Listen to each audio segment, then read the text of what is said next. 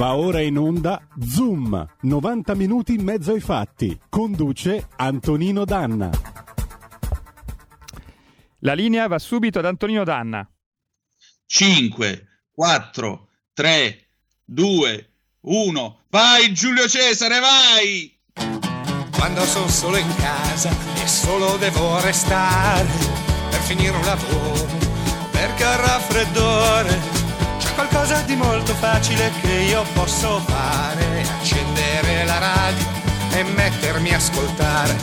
Amo la radio perché arriva dalla gente, entra nelle case e ci parla direttamente. Se una radio è libera, ma libera veramente, mi piace ancora di più perché libera la mente.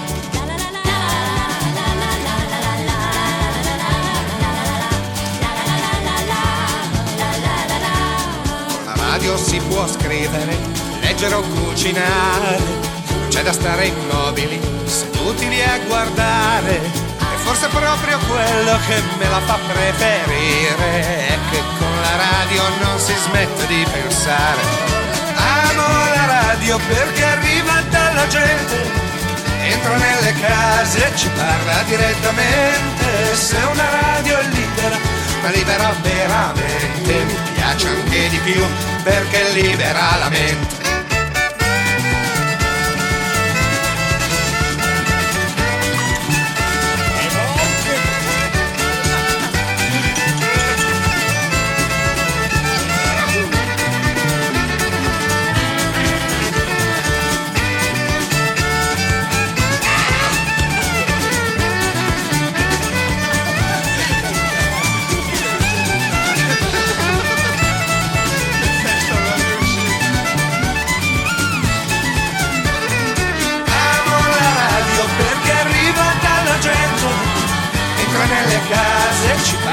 Direttamente se una radio è libera, ma libera veramente, mi piace anche di più perché libera la mente.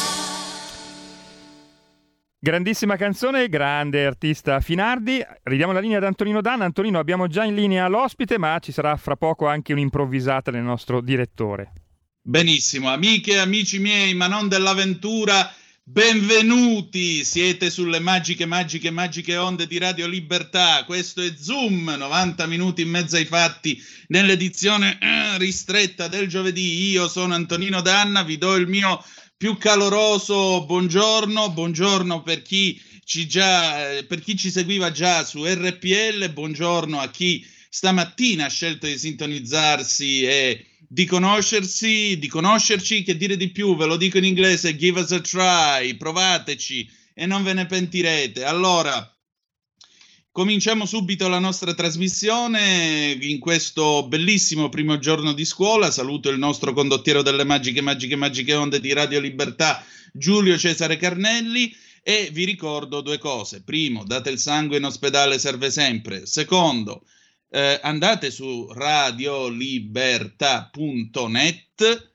cliccate su Sostienici e poi abbonati. Troverete tutte le varie modalità di, eh, di appoggio nei confronti della vostra radio che speriamo possiate sentire sempre più vostra, ovviamente, perché la radio crea comunità, crea, eh, crea, sapete, ognuno di noi ha una famiglia e poi ci sono le famiglie che si crea alternativamente. Ecco, la radio può e deve essere una di queste. Quindi sosteneteci anche così, dai semplici 8 euro mensili della Hall of Fame fino ad arrivare al livello tutto tempestato di diamanti, 40 euro livello creator, che vi permette di essere coautori e co-conduttori di una puntata del vostro programma preferito. Allora, noi siamo pronti per incominciare la nostra trasmissione, ma se Giulio Cainarca c'è, lo evoco. Oh, direttore dei direttori, palesati.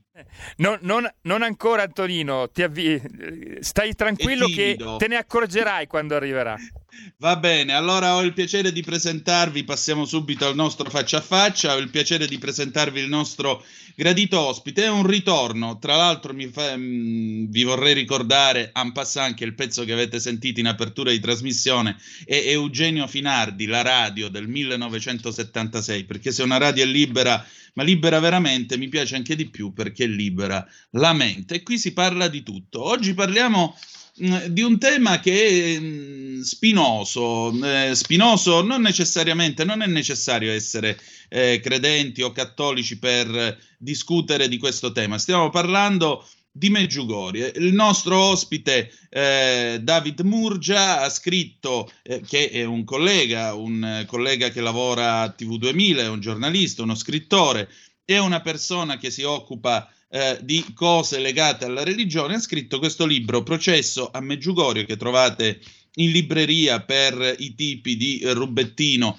editore. Ecco, eh, Davide Murgia pubblica i clamorosi documenti della Commissione Ruini. La Commissione Ruini fu insediata, fu uno degli ultimi atti di governo di Benedetto XVI, fu insediata per volontà appunto del Papa Teologo per eh, fare luce su queste apparizioni che da decenni, dal 1981, dal 24 giugno del 1981, richiamano milioni di fedeli da tutto il mondo, ma il 70-80% circa, dati della Commissione stessa, sono italiani. Meggiugorio è un fenomeno mh, mm, che non, non ha appeal soltanto verso chi è credente, ma anche verso chi non è credente o verso chi ha una sua eh, particolare spiritualità.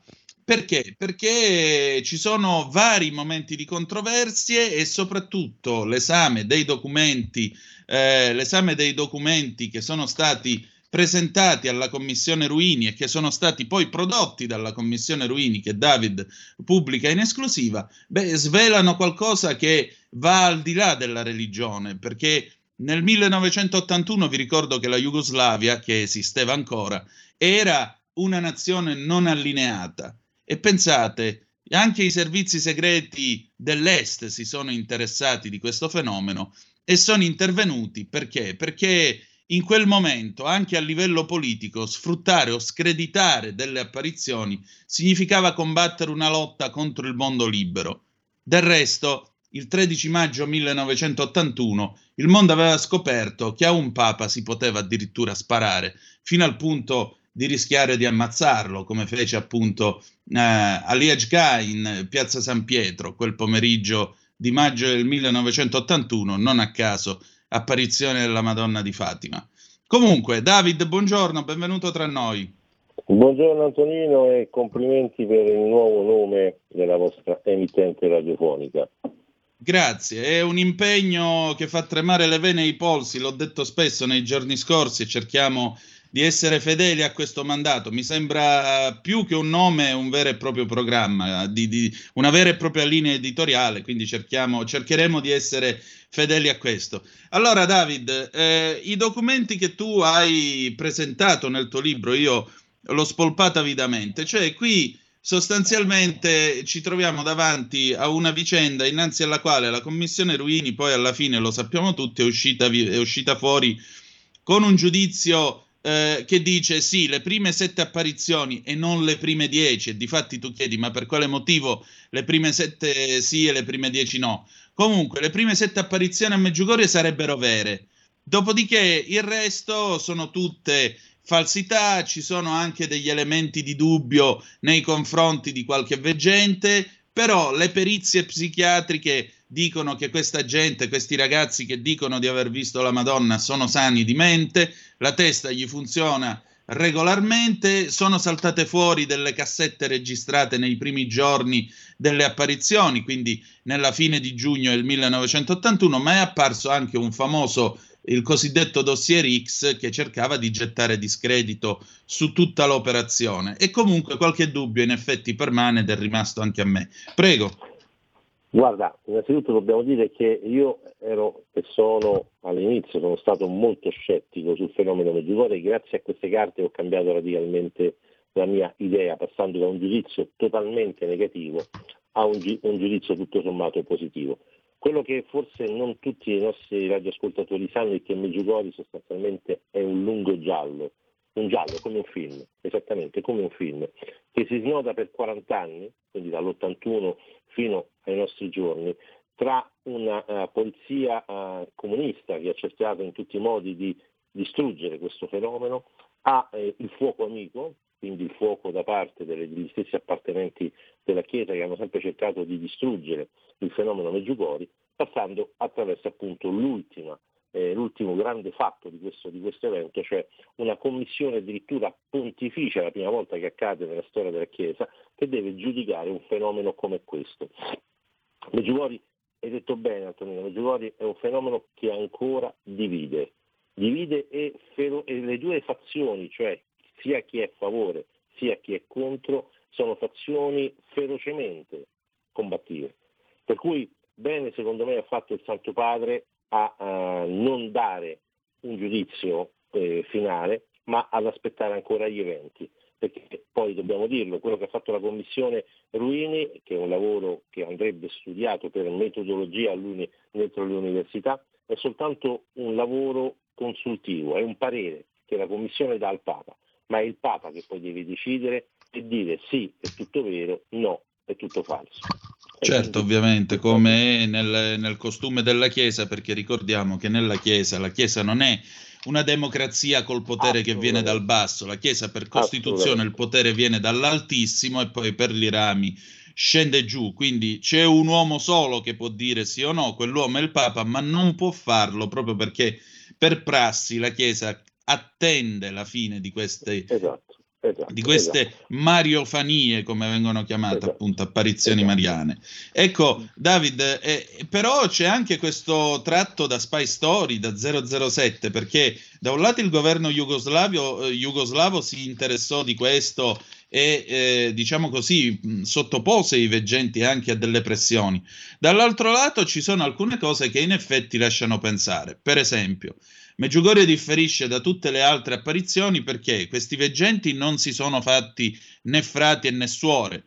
Eh, Bernadette Subiru diventò monaca e morì da monaca.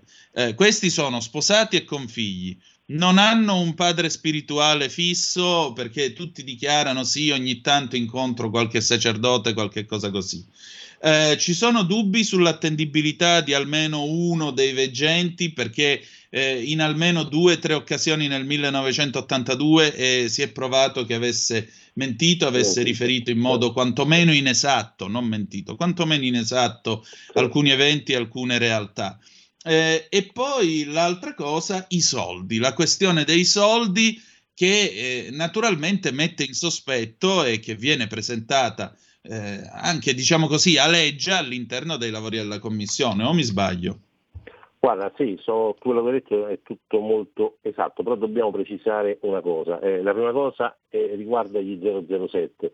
Eh, durante i lavori della Commissione ho riprodotto uh, alcuni eh, verbali e nei verbali erano riportati degli allegati e in, in, alcuni casi gli allegati riguardavano esattamente il dossier dei servizi segreti jugoslavi, cioè un membro, una suora della Commissione è stata inviata proprio con mandato pontificio negli archivi segreti dell'ex polizia comunista a chiedere i documenti riguardanti Meggiugorje. E tra questi eh, documenti eh, la cosa più importante secondo me è il fatto che la, lo, stesso, lo, stesso, servizio segreto ha dichiarato che nessuno dei due vescovi che eh, di Mostar, uno morto, Zanic, uno ancora eh, in vita ma non più vescovo di Mostar, cioè Peric, esatto, nessuno dei due era al soldo dei servizi segreti e questo bisogna dirla tutta, la verità va sempre detta anche se magari a qualcuno non piace e questo quindi toglie quel marchio infame che alcuni meggiugoriani, tra virgolette di ferro, avevano appioppato a questi due vescovi perché contrari a Meggiugorje. Quindi questi due vescovi non, non, mai, non sono stati mai pagati nei servizi segreti. Questa è la prima sì, cosa. Sì, ecco, lo dico per, a beneficio dei nostri ascoltatori. Eh, voi pensate alle polemiche tra Vax e Novax, se pensate alle esatto. polemiche tra meggiugoriani e esatto. anti-meggiugoriani, siamo addirittura esatto. oltre, credetemi, sì, ve lo posso garantire. Vai avanti, Davide. Eh, quindi, e questo toglie questo marchio a questi due presoli, uno in vita e l'altro è morto. Un'altra cosa è che dai servizi sappiamo che però eh, i servizi controllavano i personaggi principali di questa, uh, di questa manifestazione, ovvero il vecchio padre, il primo padre spirituale, Vlasic, poi scomunicato per altri motivi successivamente dalla Chiesa Cattolica, e il formidabile padre Iozzo, che è stato poi il, il, parroco di allora e poi il successivo confessore dei ragazzi. Loro sì che erano sorvegliati da servizi, tanto è vero che padre Iozzo, per aver difeso questi ragazzi da quello che loro raccontavano, è stato poi, ha dovuto subire anche una prigionia. Questo è il primo punto l'aspetto della credibilità dei veggenti. Tutti, la Commissione Ruini per la prima volta nella storia della Chiesa è una commissione che usa un metodo moderno, un metodo scientifico, perché all'interno mette anche un esperto, un sacerdote, psico, uno psicologo sostanzialmente. E ho sì. riportato e, e prodotto tutte le perizie psicologiche nei confronti dei veggenti e le perizie affermano che i veggenti sono tutti sani di mente. Quindi non possiamo a meno che non abbiamo un titolo, ma eh, eh non, è il caso in questo momento, non possiamo dire che i veggenti siano matti o dei visionari, sono persone equilibrate. L'altro, l'altro, oh, l'altro tema, la ricchezza dei veggenti, e questo è un tema anche questo molto divisivo. Ebbene, la Commissione ha prodotto eh, un documento interessantissimo che ho riportato nel libro in cui si dice che la stessa Commissione ha affidato ad un terzo, ad un economista di Mostar, la uh, valutazione di chi si sia arricchito, quindi di chi si sia arricchito dal 1981, data in cui iniziano le apparizioni, circa al 2000. E, eh, è curioso che questo, questo studioso oh, produce un rendiconto da cui si evince che l'unica persona che si è arricchita in modo lecito, questo va detto quindi in modo lecito, è stato un abitante del luogo che è un musulmano perché è riuscito a rendere edificabili in modo legittimo, lo ripeto, alcuni terreni su cui poi sono nati gli hotel di Meggiugori. Quindi, che fa anche un po' ridere la cosa. Esatto. cioè, esatto, uno, per un luogo di apparizioni mariane si arricchisce un musulmano, bellissimo. Ah, esatto. Però questo è, è, il grande paradosso di Meggiugori che è soggetta, Meggiugori è un piccolo quartiere di una città più grande che si chiama Sittuluk, il cui sindaco è musulmano. Quindi è un musulmano che ecco. gestisce le strade, le, i condotti, l'acqua, le fogne, l'elettricità di tutta Meggiugori. Ed è anche quello che concede le licenze edilizie. Questo fa sorridere, però questo è il fatto. Infine, c'è un veggente che eh, forse qualche volta non ha, detto, eh, se, non ha detto sempre la verità. Questo lo ribadisce la Commissione, non ha paura di produrre prove in questo senso, ma la eh, provocazione che io faccio, per vedere la Madonna non bisogna essere santi, perché allora la Madonna certo. non apparirebbe a nessuno.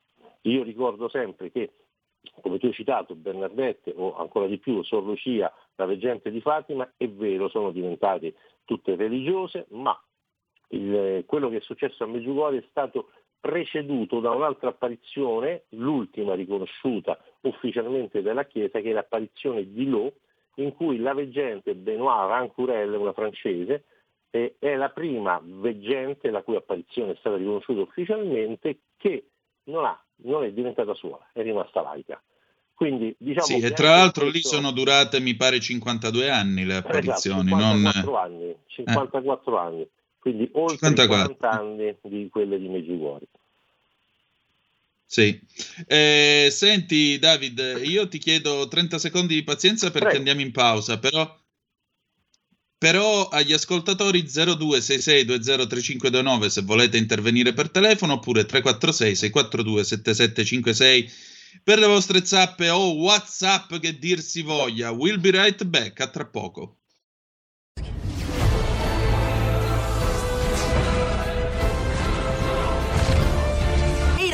Sono Spider-Man. Quale migliore modo di se non andare al cinema a vedere il vostro supereroe preferito? Vi aspettiamo! State ascoltando RPL, la tua radio. Andate al cinema. Portate i vostri figli. Un film per grandi e piccini. Con, Con Movie Time, la magia del cinema. Con Vincent. Wow.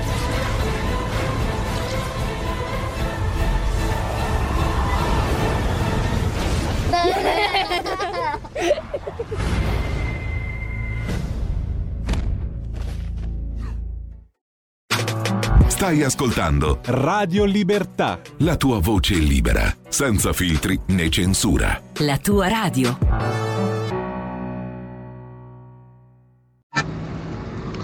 Grande Antonino, sono sul ponte San Giorgio qui a Genova e sto ascoltando questa fantastica radio con questa fantastica canzone. Eugenio Finardi. Ciao Antonino, Giacomo da Bergamo, trasporto azoto liquido. E abbiamo fatto sentire anche questo vocale WhatsApp ad Antonino Danna. Eh, stanno anche squillando i telefoni, quindi ora passerò una chiamata per te, Antonino, lo 02 66 20 35 29. Ti ho girato anche alcuni WhatsApp. Continuate a mandarli al 346 642 7756. La linea torna a te. E rieccoci, siete di nuovo sulle magiche, magiche, magiche onde di Radio Libertà. Antonino Danna al microfono con voi, questo è Zoom e abbiamo graditissimo ospite il nostro amico e collega David Murgia che vi ricordo è in libreria con il suo processo a Meggiugorie per i tipi di rubettino. Giacomo De Berghem, tu che sei un gran camionista che fa un sacco di strada, grazie del tuo messaggio, grazie per averlo mandato dal ponte San Giorgio che sostituisce il ponte Morandi. Permettete, voglio ricordare anche mh, mm, queste, questi 43 fiori di Genova che sono stati colti troppo presto un giorno di pioggia dell'agosto del 2018 e che sono nel cuore di tutti gli italiani onesti che vogliono giustizia e verità. Permettetemi anche questo, permettetemi di dire anche questo. Eh, c'è una zappa che è arrivata in cui vengo elogiato, grazie, ma i 200 euro sono già sotto il lavandino in bagno. Eh, David, allora, mh, stavamo dicendo appunto a proposito eh, di uno di questi eh, di uno di questi, come si dice, veggenti che sarebbe stato impreciso nelle ricostruzioni. Abbiamo parlato dei soldi, poi c'è anche questo tema del grande, se- intanto i dieci segreti che Miriana si è, eh, che scusate, che Ivanka si è rifiutata di rivelare eh, alla commissione. Dice, prego? Non solo lei, tutti i veggenti si sono rifiutati Sì. di raccontare e rivelare i segreti alla commissione. Ivanka è la prima Ecco, perché è stata la prima a essere interrogata. Esatto, e, e questa è una delle cose che tra l'altro eh, desta sospetto nei critici di Meggiugorje, anche perché si è parlato, si è accennato a questo famoso foglietto che non sembra essere di carta, forse stoffa, non si capisce il materiale quale sia, con una scrittura, una grafia particolare che solo i veggenti saprebbero decifrare che all'occhio di un essere umano addirittura nemmeno apparirebbe su questo foglio di carta. Dice: Ma quale sarà questo grande segno? C'è una lettera, de- un documento dell'82, dovrebbe essere sostanzialmente un enorme santuario in quel di Meggiugorie, e poi si dice che non è così, poi si dice addirittura che la Madonna si è adirata perché uno dei veggenti ha scritto queste cose. Allora dov'è la verità, ti chiedo?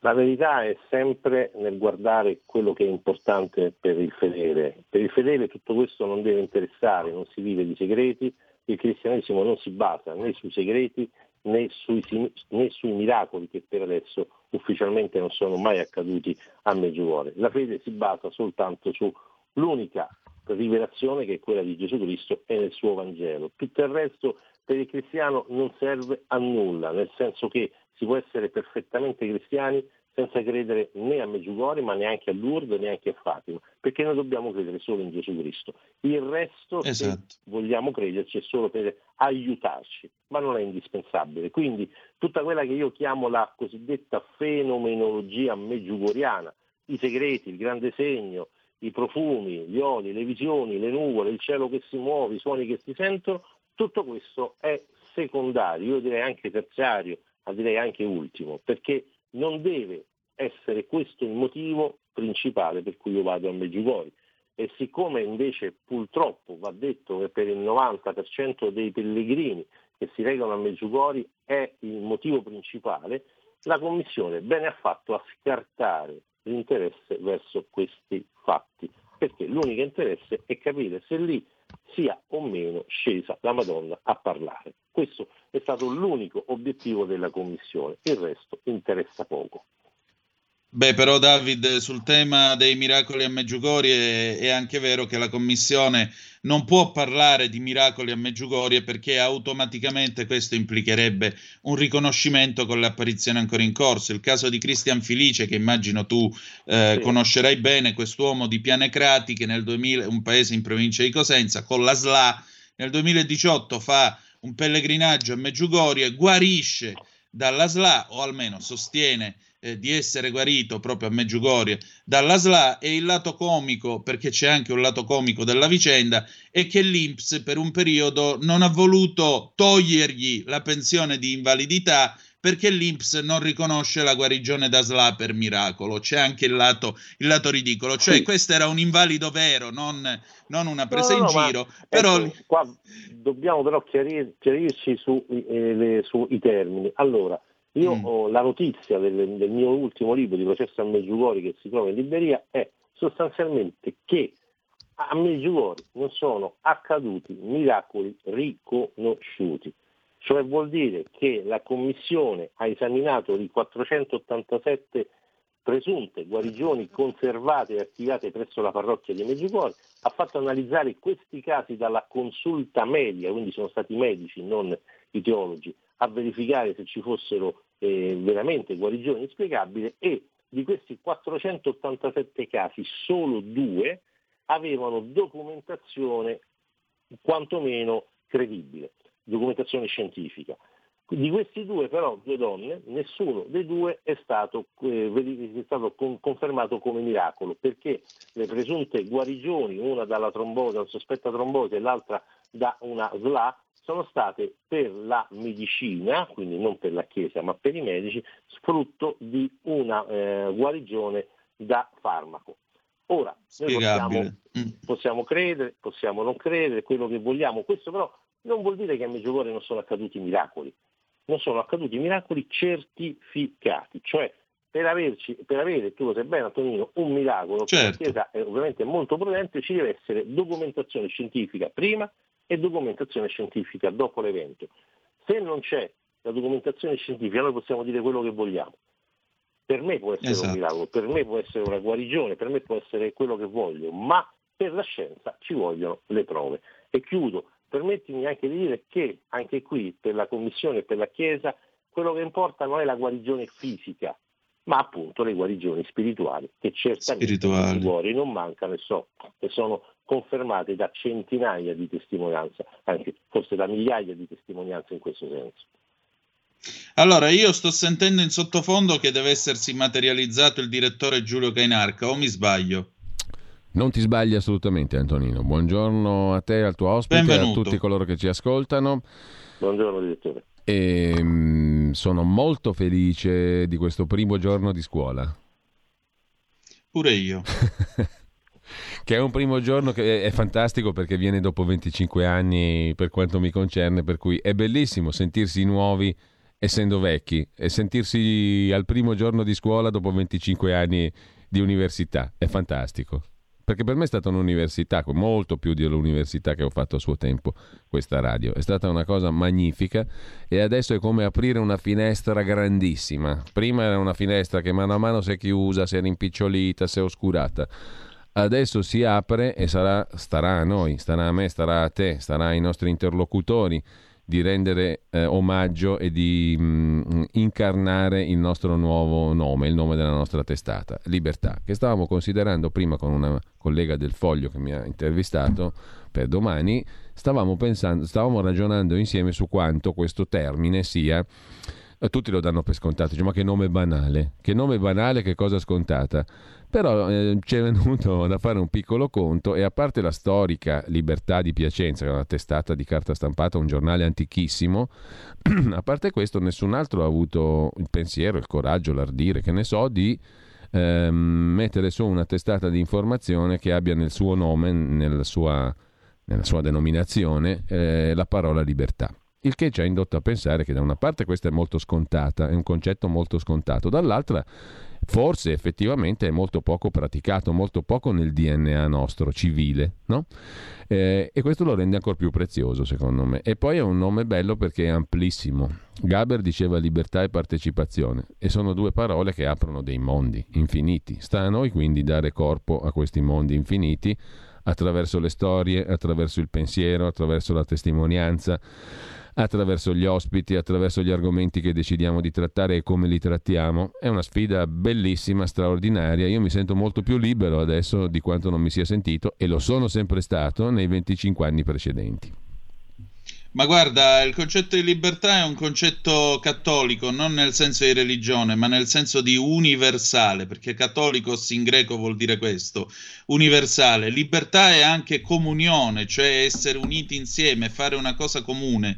Io ti do la mia opinione, tu mi dai la tua, insieme ne facciamo due di opinioni e alla fine con una sintesi ci riuniamo tutti quanti e se non riusciamo a riunirci comunque vale quello che diceva Aldo Moro, comprendiamo ma non condividiamo e questa è il, la migliore espressione di libertà, il miglior antidoto al settarismo degli anni che viviamo in questo periodo, anni veramente orribili nei quali se tu non la pensi in un certo modo, se non la pensi come me devi morire, devi essere abbattuto, devi sparire e non hai diritto di parola. Questo è il senso di questa radio, riuscire a rompere questo muro di idiozia, perché alla fine è solo idiozia. Ehm, abbiamo due telefonate, tra l'altro, in attesa. Pronto chi è là? Eh, pronto, sono io? Sì. Ah, buongiorno, buongiorno suo ospite. No, volevo dire, come fa il suo ospite a essere sicuro che queste apparizioni non sono vere, veritiere? Io direi che prima di parlare bisognerebbe interessarsi da persone che hanno un'esperienza più, più della sua. Infatti di esperienza come, come apparizioni di Medjugorje c'è un esperto che è, è, è il, massimo diciamo, no? che c'è in Italia, che sarebbe Padre Livio. Interrogatelo a proposito per sentire cosa dirà Padre Livio. E poi, e poi anche, anche le apparizioni di Lourdes eh, di, di Fatima che sono state, sono state, contrastate molto dalla Chiesa, prima di essere approvate. Addirittura sono state a Bernadette è stata sottoposta a, dei, a, dei, a delle torture ecco, per vedere se veramente diceva la verità. E poi, poi la Madonna appare quando vuole, dove vuole, in qualsiasi momento e poi le, le, le fa durare quanto vuole lei, non quanto vogliamo noi. Ecco che è quello che abbiamo detto fino ad adesso. Comunque Padre Livio sì, può avere tutte le sue rispettabili opinioni. Noi stiamo parlando di una commissione ufficiale insediata dal Vaticano a cui Padre Livio è soggetto. Per cui, eh, tra l'altro, non mi pare che David abbia detto è tutto un cumulo di falsità. Noi abbiamo riportato quanto il documento della commissione Ruini stabilisce come parere. La commissione Ruini ritiene, sulla base dei documenti analizzati, vagliati, le testimonianze e quant'altro, che le prime sette apparizioni siano vere. Conseguentemente si può, si può, cominciare a ragionare dell'eventuale soprannaturalità o meno del fenomeno Meggiugorio. Vorrei ricordare a chi ci sta ascoltando che il catechismo della Chiesa Cattolica insegna che il buon cattolico per credere deve credere solo a una rivelazione, che è quella pubblica contenuta nelle scritture, passione, morte e resurrezione di Gesù Cristo. Le rivelazioni private sono lasciate libero, al libero discernimento dei fedeli, salvo il riconoscimento della Chiesa, ma anche il riconoscimento della Chiesa non implica che ci si debba credere, perché siete anche liberi di non credere a Lourdes esatto, con tutto esatto. che, sia, che, è stata riconosciuta. O mi sto Appunto. sbagliando, David, scusa? No, no, hai perfettamente ragione, quello che dicevamo ah. prima, tutto bisogna credere in Gesù Cristo e basta, quello esatto. Il resto è di aiuto. E poi come dicevi tu, la Commissione Riuni, ripeto, io sono diventato a favore di Meggiugorje leggendo tutto questo materiale che ho pubblicato e per questo che l'ho pubblicato, perché io credo a Meggiugorje, credo che Meggiugorje sia stata toccata dal Ministero. Pure ma io se per questo. Eh, eh, ma quello che volevo dire è che non solo la Commissione Riuni ha detto che le prime sette sono credibili, ma dice anche, o meglio, non dice che quelle successive sono false dice che su quelle bisogna continuare a investigare. Quindi esatto. non è che chiude il giudizio, lo sospende, dice aspettiamo a vedere quelle altre, cioè anche quelle attuali. Quindi tutto esatto. sommato il giudizio della Commissione è molto favorevole rispetto, Appunto. lo dico per chi non conosce magari bene la storia, rispetto ai giudizi dati nelle precedenti commissioni diocesane, che erano totalmente negativi sul Meggiugorje. Quindi Esattamente. un passo è stato fatto. Esattamente. Senti David, noi siamo in chiusura, ti dico solo, ti chiedo solo questo, come andrà a finire, secondo te? Secondo me andrà a finire che, pur non volendo anticipare le mosse della Santa Sede, ma se eh, non ho capito male, il, quello che la Commissione ha chiesto, il Papa lo ha fatto. Cioè, la Commissione ha chiesto un visitatore apostolico è il secondo che il Papa ha mandato, quindi il Monsignor Cavalli è l'ultimo visitatore apostolico, ma attenzione, la Commissione ha chiesto anche un nuovo santuario. Quindi, Esatto. al di là del grande segno o meno, la Commissione ha chiesto un nuovo santuario da costruirsi sulla collina delle apparizioni, cioè sul Podbro. E secondo me, prima o poi, il nuovo santuario inizierà a vedersi. Esatto, e santuario vuol dire riconoscimento perché comunque è Esatto. qualcosa che è soggetto all'autorità della Santa Sede, per cui Esatto, e- potete e non alla immaginare... Come? E non alla parrocchia. Io ricordo che ancora Eh, oggi la, la chiesa di San Giacomo è una parrocchia. Non Esatto. è né santuario pontificio, non è altro, è parrocchia. Esattamente, per cui come vedete il discorso poi di- eh, assumerà i crismi dell'ufficialità. Vi ricordo David Murgia, processo a Meggiugorie in libreria per i tipi di rubettino. David, grazie per essere stato Grazie con noi. te Antonino, in bocca al lupo per questa nuova avventura che io sono con voi, condivido eh, come dire, il nome, omen e nomen dicevano gli antichi, e poi voglio chiudere con una frase, il direttore prima accennava alla libertà, no? A- al senso della libertà, io ricordo quello che diceva Sant'Agostino sulla cosa più grande che esista, l'amore è un atto libero. Esatto, esattamente. Grazie David, grazie, Grazie davvero. Antonino, buon lavoro, saluto tutti i radioascoltatori. Grazie a te, viva il lupo. E allora, e adesso Giulio Cesare Carnelli, Gemma c'è? Eh, ce l'abbiamo, mettiamo la sigla. E allora, ladies and gentlemen, per me, per voi, per tutti noi, direttamente alle pagine di salute e benessere della verità e poi sulle, sulle magiche onde di Radio Libertà il sabato alle 11 arriva Gemma Gaetani, la ragazza di campagna. Sigla. La ragazza di campagna con Gemma Gaetani.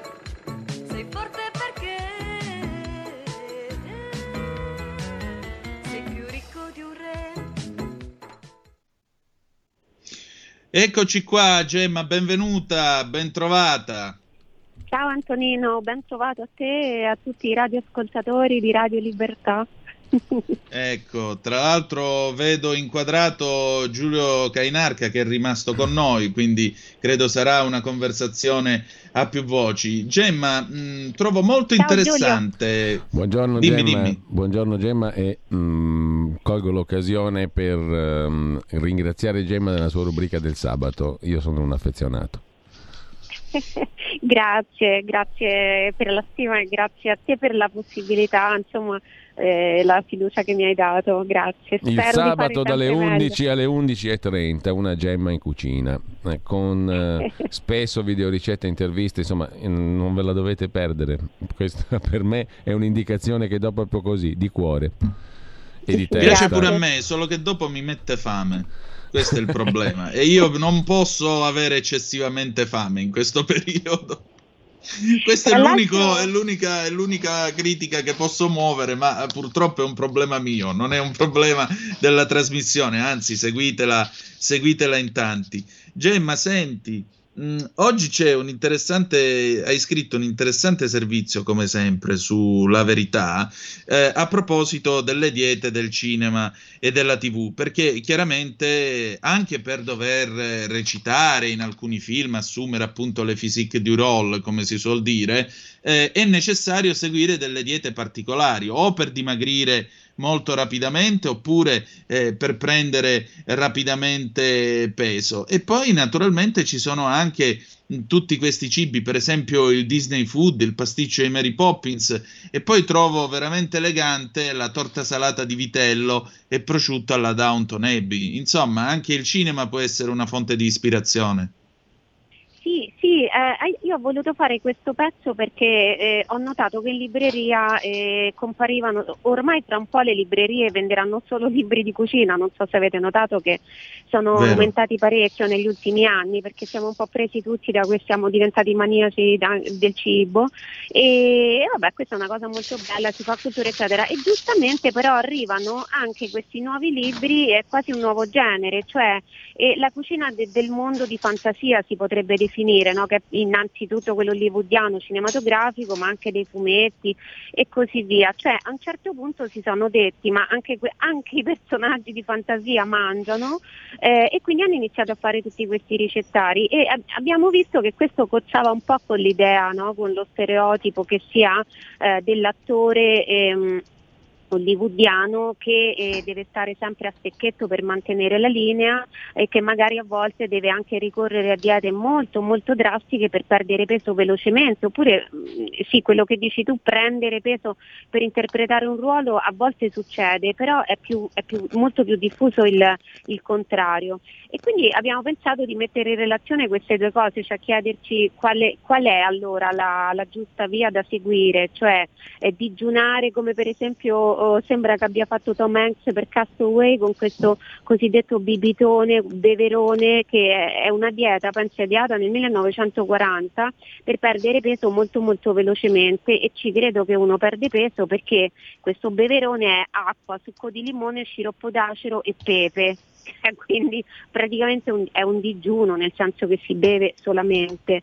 E, e quindi è questa la, la, la giusta indicazione o è quella per esempio del ricettario Disney no? che eh, è veramente, se, se, qualcuno è interessato io consiglio di cominciare col ricettario Disney perché si capiscono anche molte cose e cioè anche da dove nasce per esempio quella, mh, mm, quella concezione eh, molto oh, abbondante e troppo abbondante molto spesso del cibo che hanno negli Stati Uniti d'America dove tu chiedi un bicchiere d'acqua e ti portano un bicchiere da un litro di acqua, chiedi del ghiaccio e ti portano una cofana di ghiaccio, cioè tutto grande, nei supermercati c'è il latte da 5 litri e così via, è tutto molto abbondante e questo libro racconta come anche questo fosse un desiderio di Walt Disney.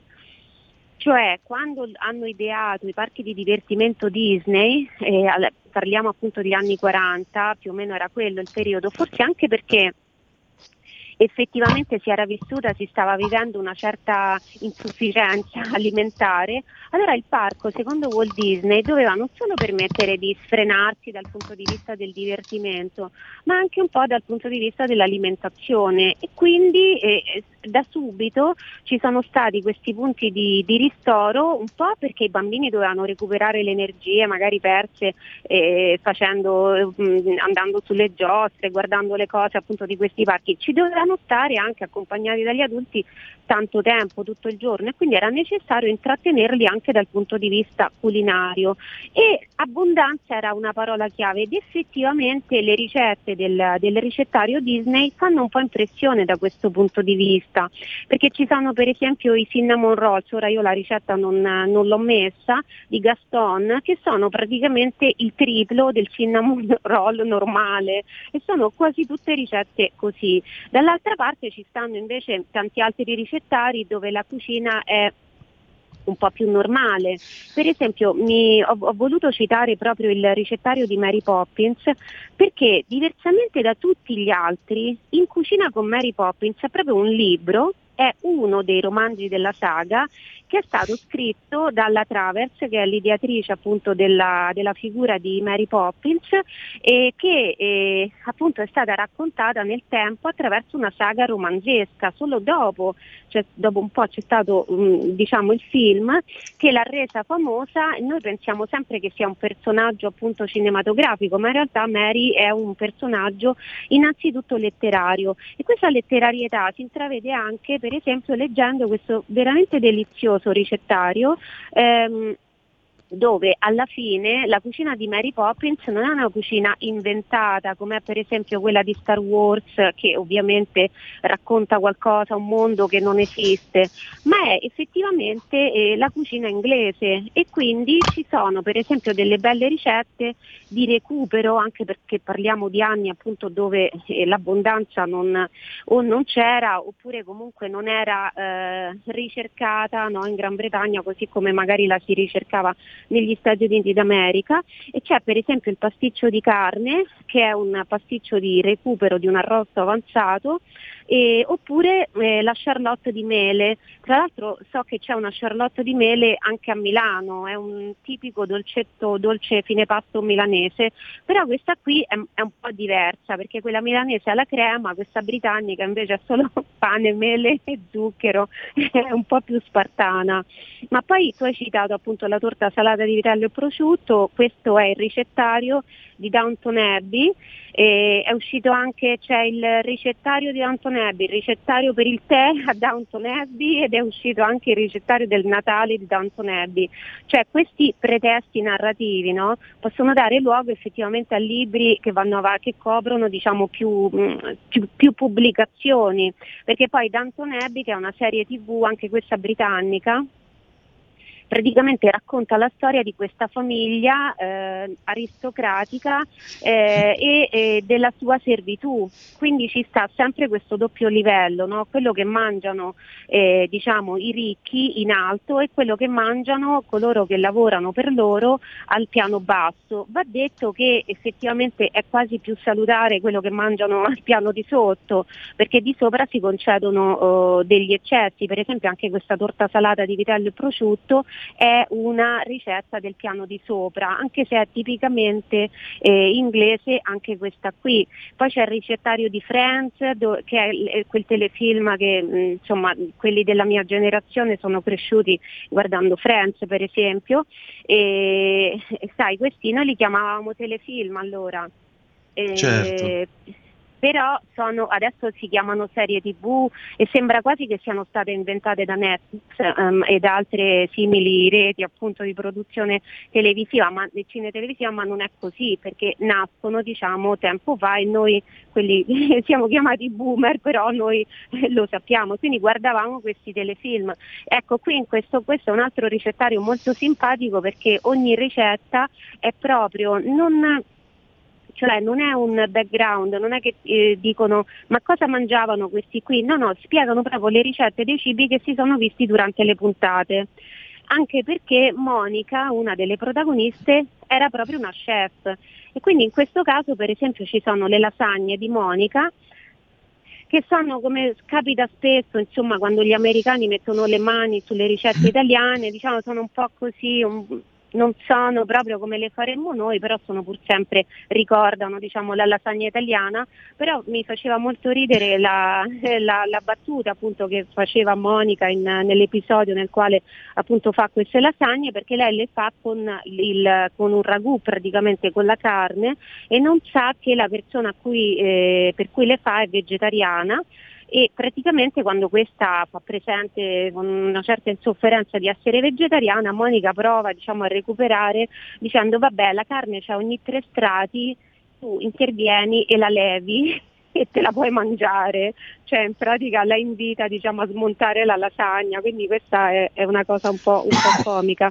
E ci abbiamo messo anche il ricettario di Chef Hiro, Mm. È questo simpaticissimo cuoco giapponese, secondo me è il cuoco giapponese più famoso in Italia, Hirohiko si chiama lui, però vabbè noi lo conosciamo come Chef Hiro eh, ed è molto pop, lui mh, già da prima faceva appunto, spiegava le tipiche ricette giapponesi che poi sono quelle che ritroviamo nei manga oppure nei cartoni animati eh, appunto giapponesi e, e, in questo caso abbiamo preso, ha fatto poi proprio un libro che raccoglie eh, tutte queste ricette che è davvero grazioso anche questo e anche qui non è che si inventano dei piatti come per esempio nel caso dei biscotti al burro blu di Star Wars no? che sono poi dei mm. biscotti mm. che hanno una forma un po' così un po' futuristica, un po' lunare e che sono trasformati diciamo in, un, in blu con un colorante alimentare. Quello che spiega Chef Hiro invece è la vera cucina giapponese perché nei manga mangiano la vera cucina giapponese e in questo caso per esempio l'okonomiyaki che è una sorta di frittata, una via di mezzo fra un pancake e una frittata perché si usa l'uovo ma si usa anche una pastella di, eh, di, acqua e farina. E quindi noi abbiamo fatto questo, così, questo viaggetto concludendo che alla fine dovremmo tenere presente la via mediana tra le due posizioni, cioè né nutrirci col beverone di acqua, succo di limone, sciroppo d'acero e neanche diciamo abbuffarci perché se uno inizia a mangiare a colazione, pranzo e cena come potrebbe mangiare in un parco Disney, eh, purtroppo eh, non è effettivamente proprio salubrissima come, come alimentazione. Quindi eh, abbiamo pensato che la, la cosa migliore, come, come, come, è spesso, è la via di mezzo, cioè concederci la leccornia, continuare a pensare al cibo anche come qualcosa da conoscere, qualcosa di nuovo. No? Quindi magari una volta uno, anche con i bambini, per esempio le ricette di Star Wars sono adattissime per metterci in cucina con i bambini e magari far vedere ai bambini Star Wars, no? una saga comunque molto, molto bella, anche questa appartiene diciamo, a un immaginario un po' âgé ma, ma si può anche passare diciamo, ai nuovi giovani perché è comunque Come molto no? bella. Io comunque sto con Giuliano. Gemma e le sue, e le sue frittate, come diceva lui con la sua vocina. Io in realtà guardavo Kiss Milicia perché sono sempre stato un supporter del gatto Giuliano per ovvi motivi fisici. Poltriva, Sì. stava tranquillo e mangiava queste bellissime omelette, appunto, lokonomiyaki. Eh, Gemma, io ti devo ringraziare come sempre e dare appuntamento a giovedì prossimo. E ancora una volta, devo dire la verità, è stato bello questo viaggio nel cibo che, come vedete, si fa anche settima arte, perché parliamo eh, di, abbiamo parlato di cinema, abbiamo parlato eh, di cultura e così via. Tra l'altro, mi hai fatto ricordare che ci sono anche le ricette di Montalbano, per esempio, a tavola con Camilleri, Sì. tutte le ricette mh, di cucina che vengono eh, elencate, oppure le ricette di Simenon o eh, di Nero Wolf, altro grande investigatore e buon mangiatore. Come vedete, il cibo è qualcosa di più che un semplice piatto ora di pranzo. Eh, Gemma, grazie ancora. Grazie a te, grazie a voi, ciao Giulio e ci vediamo noi sabato e poi noi giovedì. Certamente, grazie ancora Gemma. Ciao, Noi andiamo ciao, ciao. in pausa e dopo l'immenso Fabrizio Graffione per la Lega Liguria, tra poco. Stai ascoltando Radio Libertà. la tua voce libera, senza filtri né censura. La tua radio.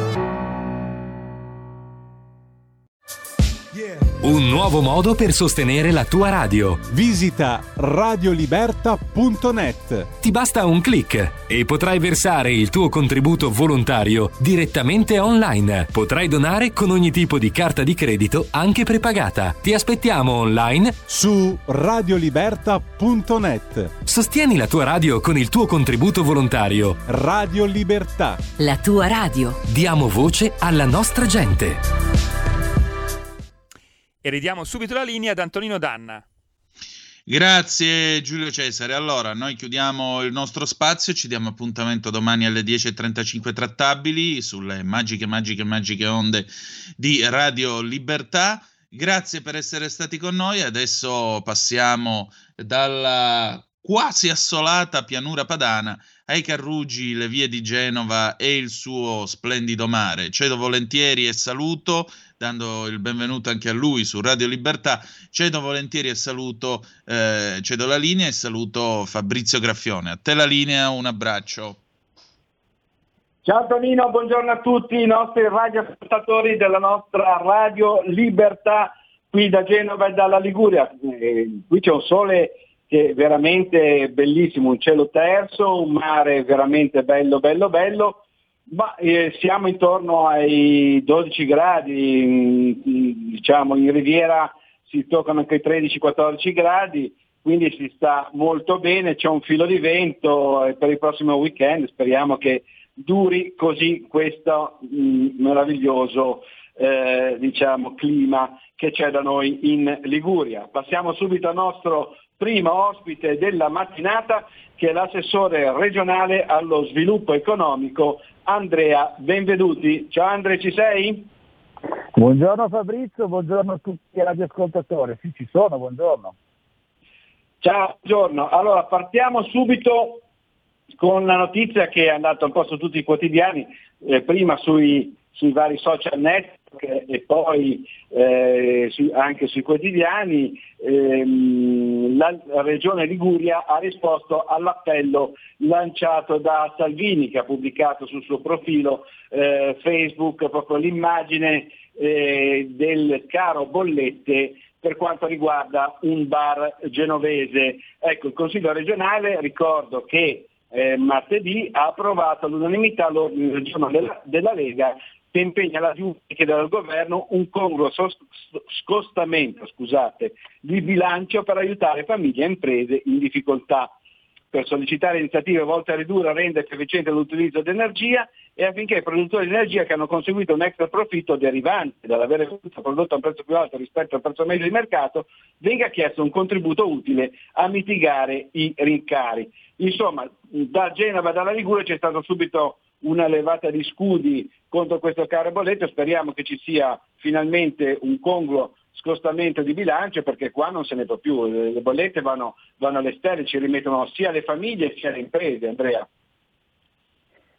Ah, questo è un problema enorme del quale non abbiamo ancora visto la profondità e l'impatto purtroppo. Purtroppo sapete che io vengo dal settore dell'energia professionalmente e da tempo i miei colleghi, amici mi stavano eh, mettendo in guardia da quello che sul mercato sta creando come tempesta perfetta. La tempesta perfetta fatta da eh, situazioni geopolitiche, le tensioni abbastanza così, diciamo, strane che hanno creato con la Russia e i paesi circostanti, dai quali eh, ricordo viene la grande parte del gas che viene introdotto in Italia e poi ci siamo messi anche in generale come eh, così, del gretinismo noi con questa ubriacatura di green, eh, che green eh, vuol dire, può voler, voler dire tutto, voler dire anche nulla. Scusa Andrea, ti blocco un attimino perché si sente malissimo il collegamento. Potresti avvicinare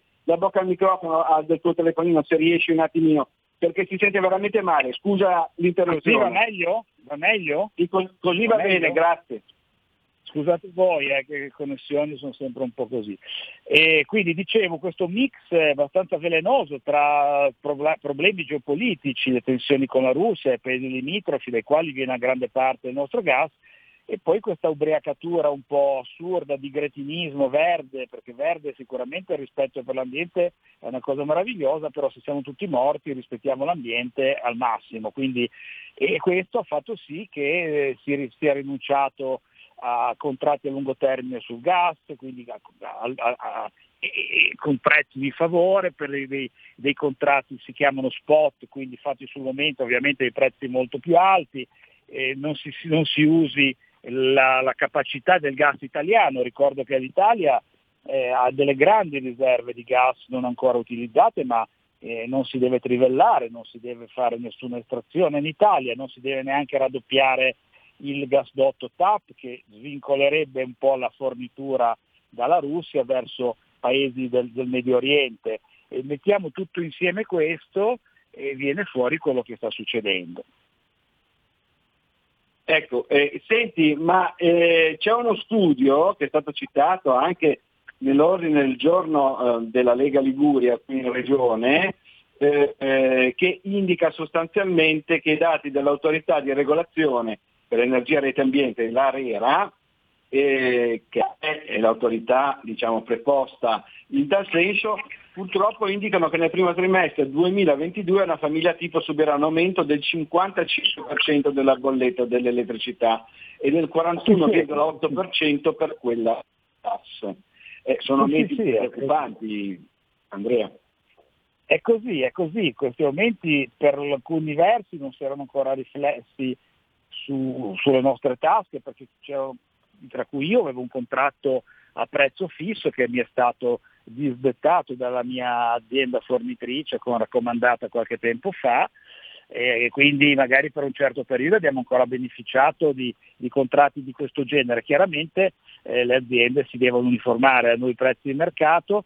Ricordo comunque che la bolletta, il prezzo della materia prima è più o meno il 40%, il gas che noi bruciamo, il gas vero pesa per il 40% della nostra bolletta, eh? il resto sono tasse, sono l'IVA, sono accise, sono oneri di, di trasmissione, oneri di gestione, tutta una serie di, di, di costi diciamo, collaterali ma non sono la materia prima e eh, purtroppo questo trend non si semplificherà nei prossimi mesi. Io guardavo, sentivo una, un'azienda con cui ho relazioni eh, mi ha mandato due bollette, le ho mandate a Salvini, che le vuole evidenziare periodo su periodo, eh, la, con un consumo addirittura leggermente maggiore lo scorso anno da 13.000 euro sono arrivati a 27.000, per dire un po' la proporzione di, di energia elettrica, un'azienda che usa ta- al mese usa tanta energia elettrica.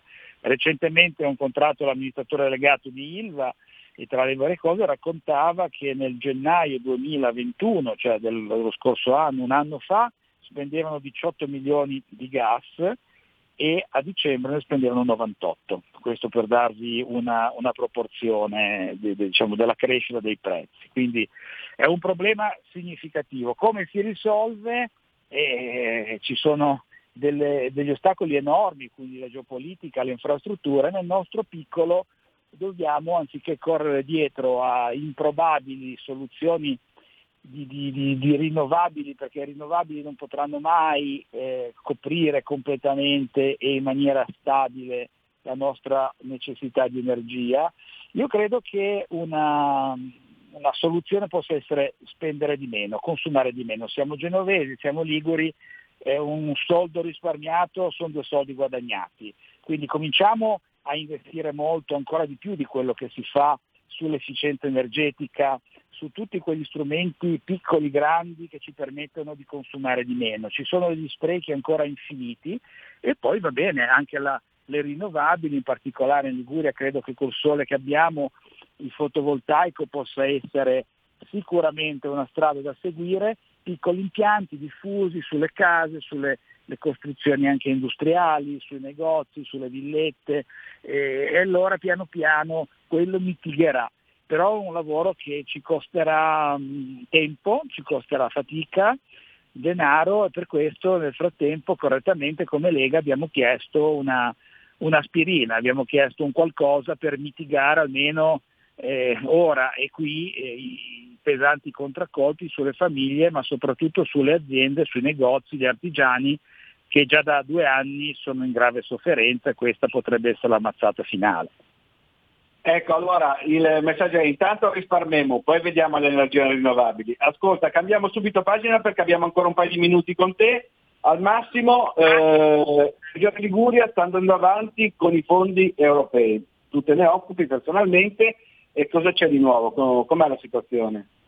Ma la situazione è che la, la programmazione 21-27, cioè la nuova programmazione europea, è ancora abbastanza eh, da vedersi, non, non, certamente per colpa nostra, noi abbiamo presentato un progetto, un piano di nuova programmazione anche alla comunità europea già da forse i primi di dicembre, sarà un mesetto abbondante, ci hanno fatto anche complimenti, siamo la prima se non tra le prime due o tre regioni averlo fatto, adesso ci deve essere il, tutto l'iter burocratico sia al governo che con la Commissione europea per concludere l'approvazione di questo progetto. Purtroppo finiremo realisticamente a poter vedere i fondi, vedere, a poter provare a pianificare nuovi bandi sui nuovi fondi europei nella seconda metà dell'anno più verso la fine dell'anno, quindi con quasi due anni di ritardo e questo ovviamente in un momento dove imprese, commercio eh, di ogni genere hanno necessità di supporto, sicuramente non è una cosa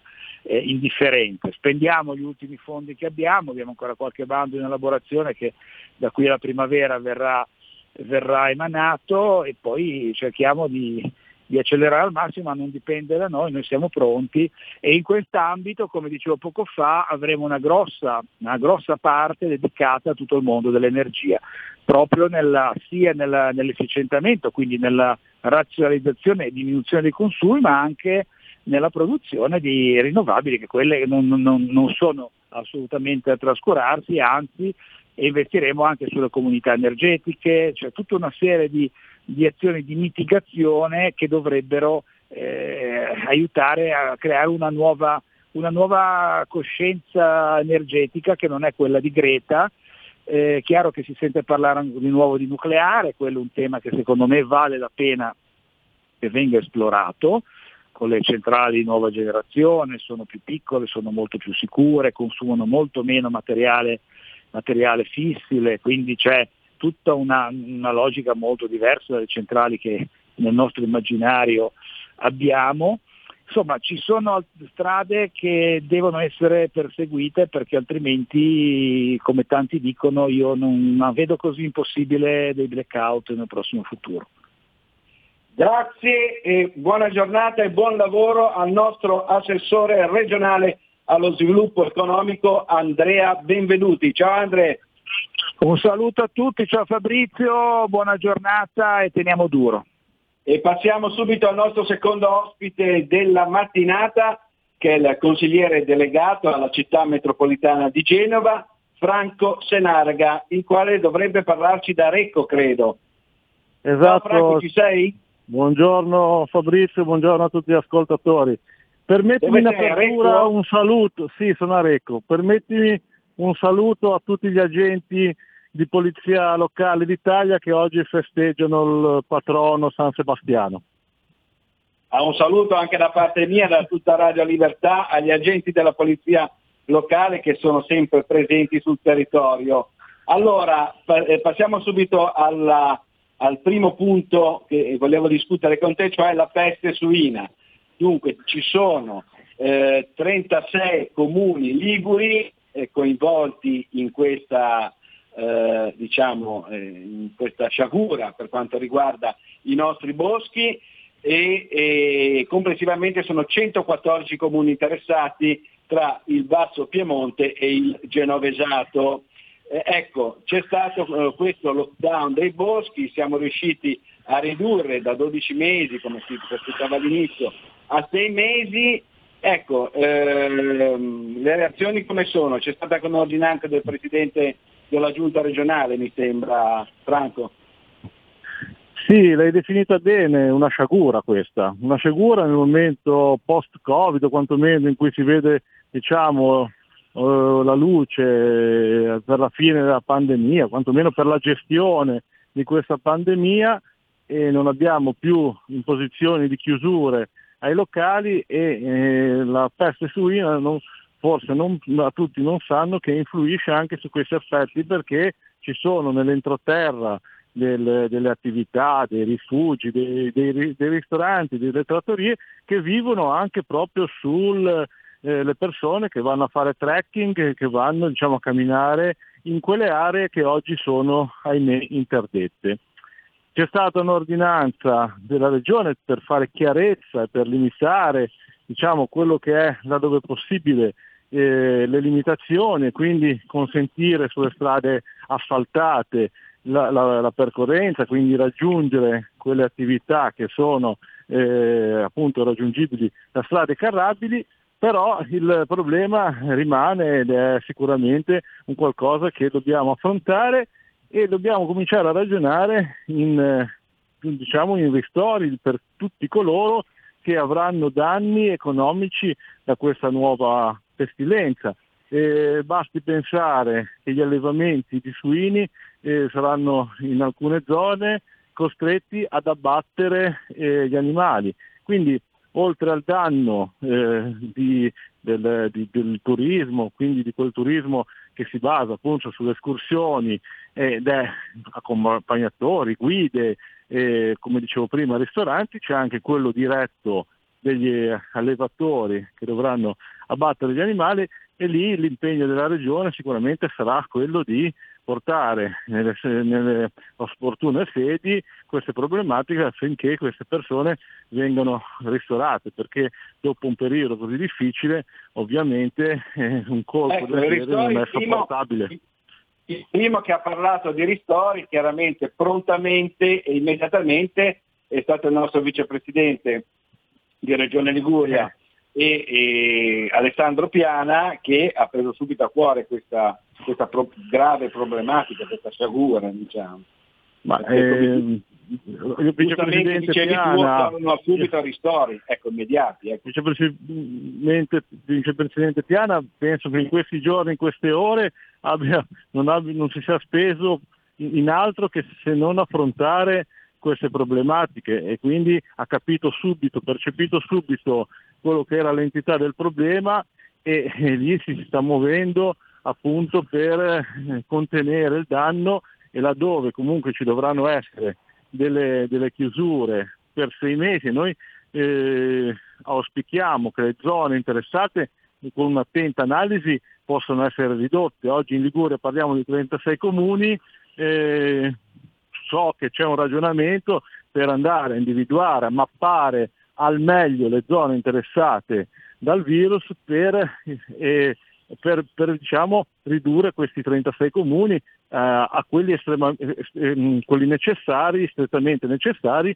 per il contenimento eh, di questa, del virus, di, di questo virus. Ecco, quindi si lavora su due fronti. Uno, come dicevo, dare ristoro a quelli che hanno un danno e due, no, andare a individuare bene le aree per laddove possibile ridurre i, i, comuni interessati e quindi mirare al meglio gli interventi che devono essere fatti.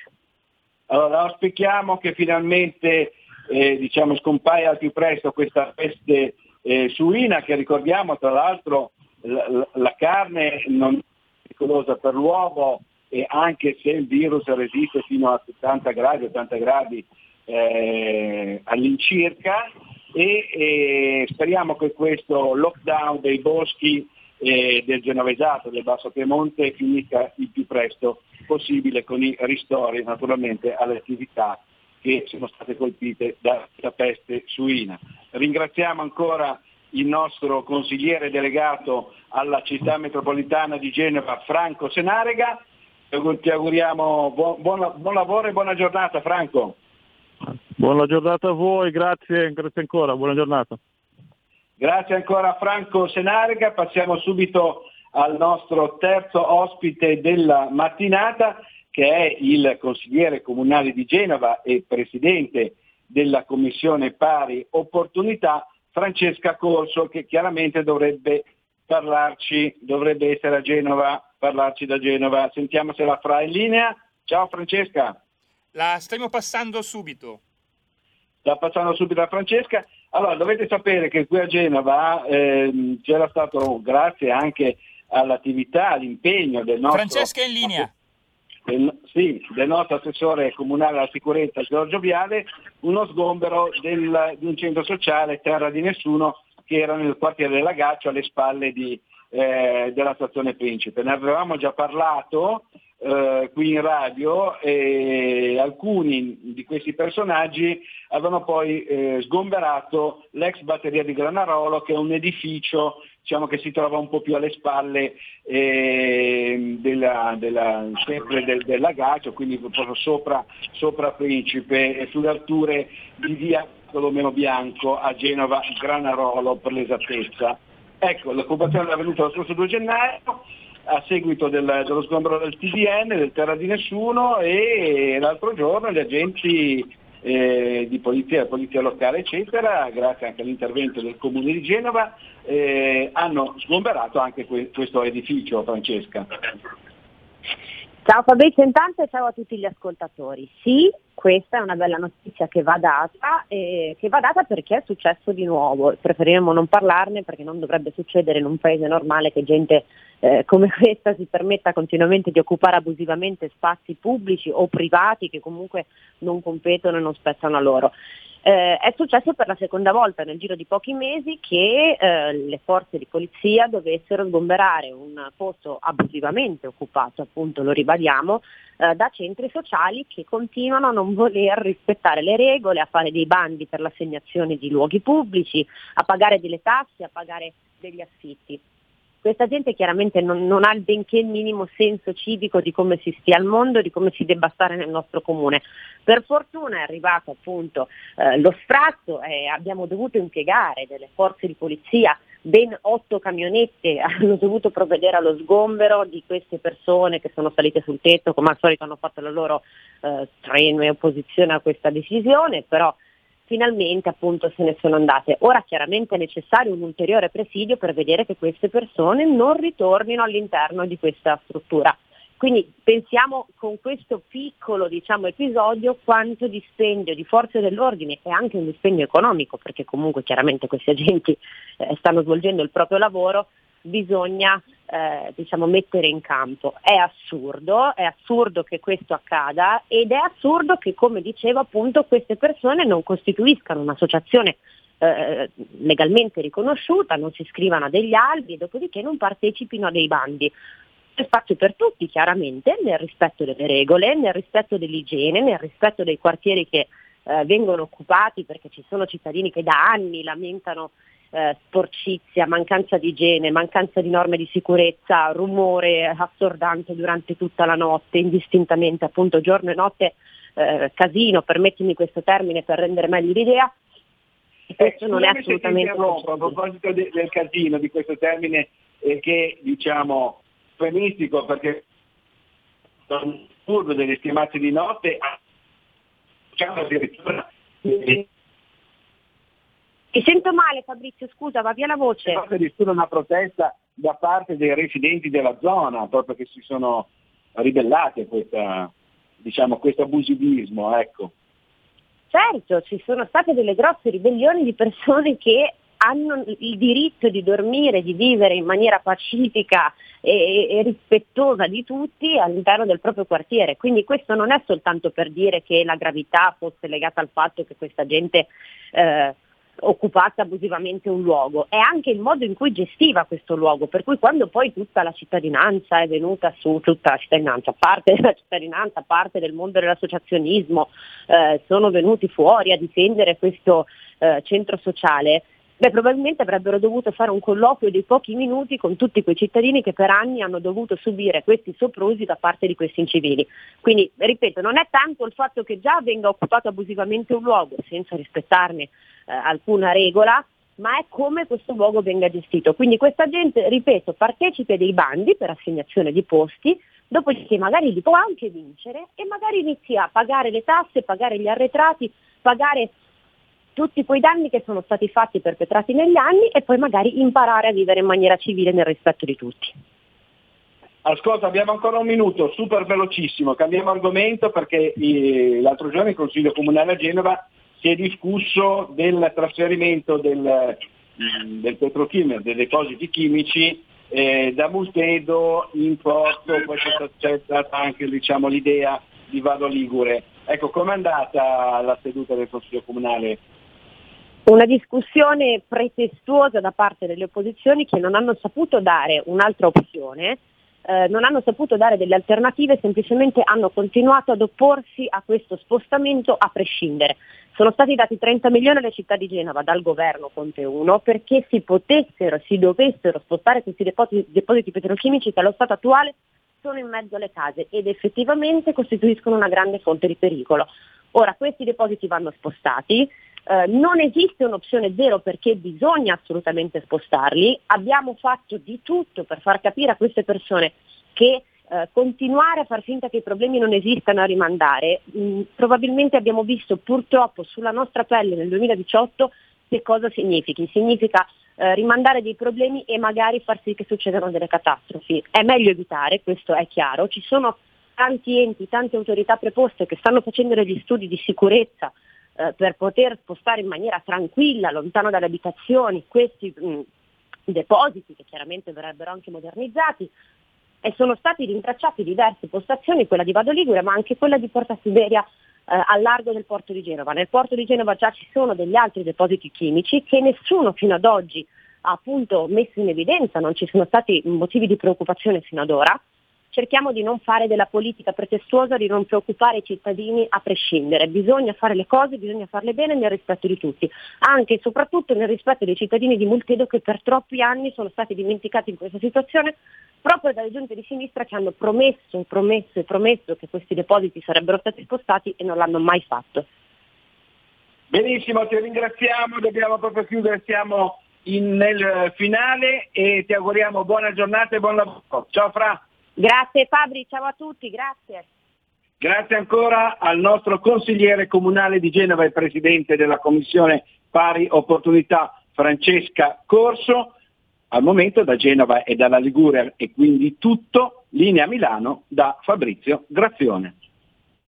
Avete ascoltato Zoom, 90 minuti in mezzo ai fatti.